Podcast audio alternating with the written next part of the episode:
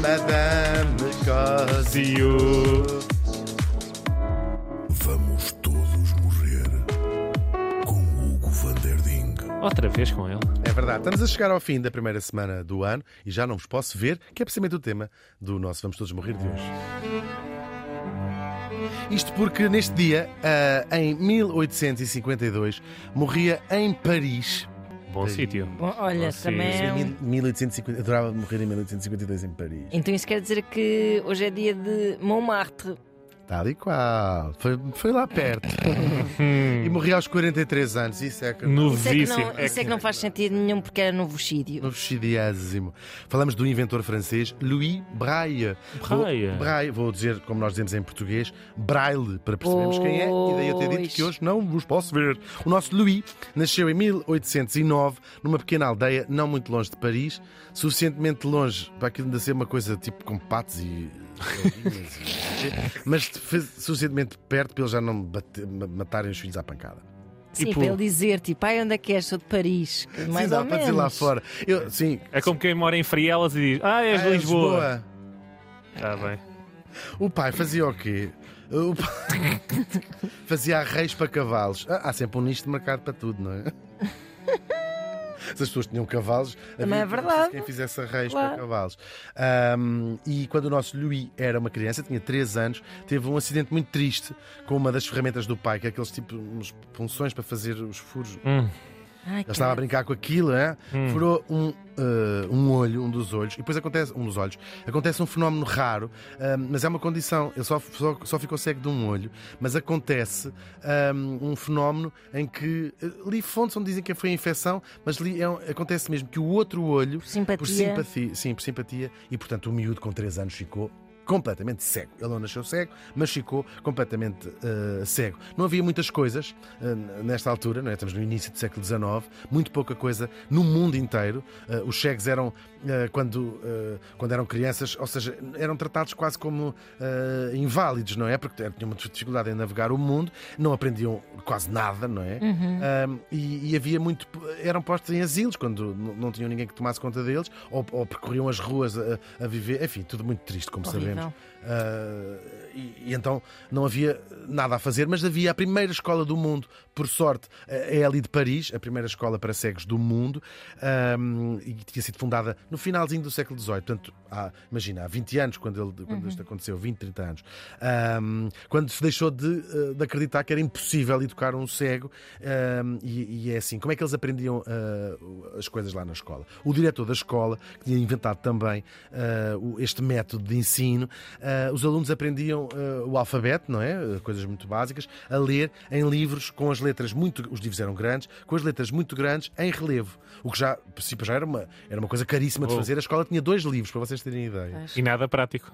Nada Claro. prático, claro, e com, as- com histórias muito limitadas, que eles liam aquilo à, à- à exaustão. Os livros tinham que ser francamente grandes, imaginem. Num com calhamaço, com Sim, letras porque eram let- com letras grandes para os miúdos. E eram eh, o nosso sim. Alfabeto, pelo nosso, pelo, pelo tato, claro, e lá iam ver. Os miúdos, eh, quando iam crescendo, iam dizendo assim: isto não é na coisa, já, já li estes livros dez vezes, já percebi que as meninas exemplares, já percebi que elas morrem todas. Ahm, eh, enfim, e depois aprendiam, era possível ensinar-lhes a escrever.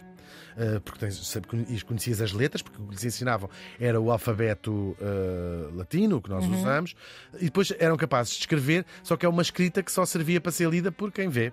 Porque outros cegos naturalmente não conseguiam uh, ver uh, a escrita Claro. do cego, nem o próprio que consegue ver, sabe o que escreveu, mas a seguir não consegue uh, ver. Portanto, era tudo péssimo, acaba por ser muito pouco prático, mas já era o início de qualquer coisa, a ensinar a ler através do, do tato e, sobretudo, perceber que o tato podia ser uma maneira de contacto com o mundo para, para, para os cegos. Provavelmente os próprios tinham um bocadinho essa, essa. já sabiam isso. Até que aparece um tipo, um coronel, um capitão, já fazer-lhe coronel, eu de Ah facto pá, tu, um, que exagero. Um capitão do exército reformado, Charles Barbier, eh, que era muito. Barbier. Vai, havia. E ele era o quê? Era um curioso, assim, um inventor curioso, como era toda a gente nesta altura. Adorava inventar códigos, abreviaturas, estenografia, não é? Códigos de abreviatura. ahm, e então inventa que ah, um sistema de escrita com pontos feitos em relevo, ah, com um punção, portanto um piquinho, não é? Ah, numa espécie de grelha em que a folha é, pi- é picada e, portanto, do lado ah, inverso ficam Ah, ah, fica aquele pontinhos. relevozinho. Sim. Supostamente isto tem para fim, pode ser para fins militares, para ler à noite, chama-se escrita noturna. P- podes não ter luz, não é? Para Certo. poderes ler mensagens encriptadas, mas ele sempre disse: não, isto foi a pensar no um sistema para os cegos. E ele leva isto à escola, o diretor diz assim: a gente não quer isso para nada. Mas os miúdos lá pedem um visionário, não é? Foi Mesmo. Os miúdos lá. Sim, coitadinho. Mas os miúdos lá veem esta coisa e, sobretudo, este miúdo, o nosso morto de hoje, Louis Braille, ou Braille, como nós o chamamos, diz assim: isto é muito interessante, só que o outro tipo era, é, via, portanto. Claro. Não percebia. a- as- as eh, eh, o que era mesmo necessário. E ele disse assim: Mas isto é muito complicado, porque era um sistema com muitos pontinhos. E então, o que este miúdo faz, ao apenas com 15 anos, é um adolescente, vai sim- simplificar Aquela e melhorar aquele, aquele sistema. Basicamente, isto funciona assim: nós temos seis espaços, não é? Seis bocados e com seis bolinhas, três. Três eh, paralelas, consegue-se fazer todas as letras, mudando, por exemplo, imagina o A ser só a primeira bolinha, o B ser a primeira e a segunda bolinha, um, e assim criar um, um- um sistema de, de escrita que não se limita só à, à- à escrita, à- às letras, né, da A a Z, mas também à música, e até ele depois vai inventar eh, maneiras de fazer eh, descrição cromática, por exemplo, de um mapa, de como ler um mapa eh, em, em, em braille. Um, ele, porque ele era músico também, ele adorava música, aliás, durante toda a sua vida foi eh, músico, eh, tocava órgão em, em igrejas. E vai ficar eh, por ali. Os diretores da escola dizem isto não é nada bom, mas ele vai continuando a, a- a- a desenvolver aquele sistema um, e foi lá professor nesta escola durante a sua vida, que também não foi muito longa, eu disse como. Sim, 40 e poucos anos, não é? poucos anos, claro. Ah, o que ele queria, sobretudo, é que os cegos deixassem de ser considerados coitados ou que lhes tivessem sempre a ser lembrada a sua vulnerabilidade. Não consegue ler, não consegue ver, não consegue ler. Não consegue ver. Queria dar Bom, independência, fundo. Claro, e ele dizia: o acesso, e nós sabemos isto todos, toda a gente que vê sabe, que o acesso à informação ah, é fundamental, não é? Claro. Ah, acesso à, forma- à- à própria informação é o que nos faz ser uma sociedade, é passar de de geração em geração o conhecimento ah, adquirido pela nossa experiência na Terra. É isto que é a história, é isto que é a civilização. E ele. A comunicação é, fun- é através da comunicação que nós transmitimos conhecimento e por isso é que inventámos a escrita. E, portanto, eh, os cegos estavam impossibilitados de participar nesta partilha, não é?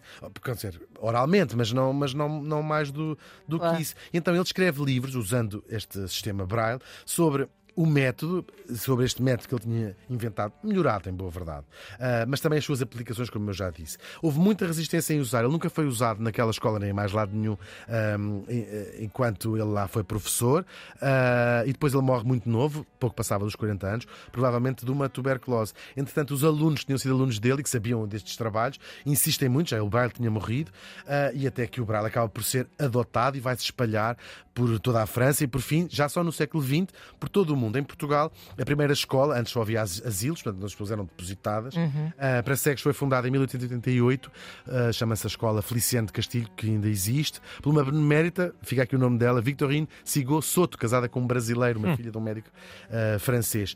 Hoje, depois foi adaptada a outras escritas, porque naturalmente nós sabemos que cada, cada, cada país tem a sua língua e, portanto, era Claro. preciso também ah, fazê-lo.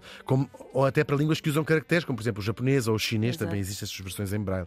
Está ah, adaptada em mais de 130 línguas. No Canadá, até as notas têm também informação em braille Uau, claro. sobre, ah, Claro, claro, claro, sobre claro. qual é, naturalmente, O a valor. Sim, o sim. valor da nota.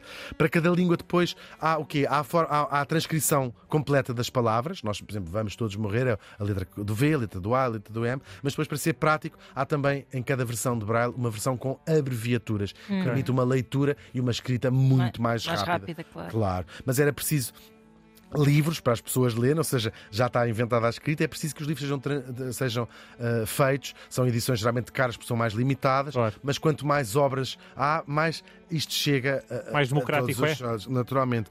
Claro, com as novas tecnologias, sobretudo em áudio, não é? A leitura de ecrãs, Uhum. ah, há quem defenda, pessoas que veem geralmente, que o braille se vai tornar menos necessário, que não é preciso investir em livros. Ah, mas não é o que acham os cegos, que fazem um ponto que muito, faz muita lógica, comparam naturalmente à escrita para quem vê. Não comparam, a também, ou seja, também podes ver televisão, não significa que deixes de, de aprender a ler. Claro ou seja, sim. eles dizem que ler braille é o equivalente à alfabetização para as pessoas que, que veem e a alfabetização é, claro, a porta mais importante para o conhecimento, como nós sabemos. E é por isso muito triste saber que apenas 7 a 10% dos cegos sabem braille, porque só 10% das crianças cegas eh, lhes é ensinado Tiveram acesso a- o, o braille, sim, isto no mundo, claro. Como Isso no mundo atual. no mundo atual, Ai, atualmente, super, atualmente, claro. Não, Ah, é- são números trágicos. É mesmo, muito triste, Mesmo. muito triste. E porque perdes o, o contacto, não é? Como Claro. dizia o nosso morto e muito bem, o conhecimento é, e se quer para cegos ou não cegos, uma luz na escuridão. O Louis Braille, ou Braille, morreu faz hoje 171 anos.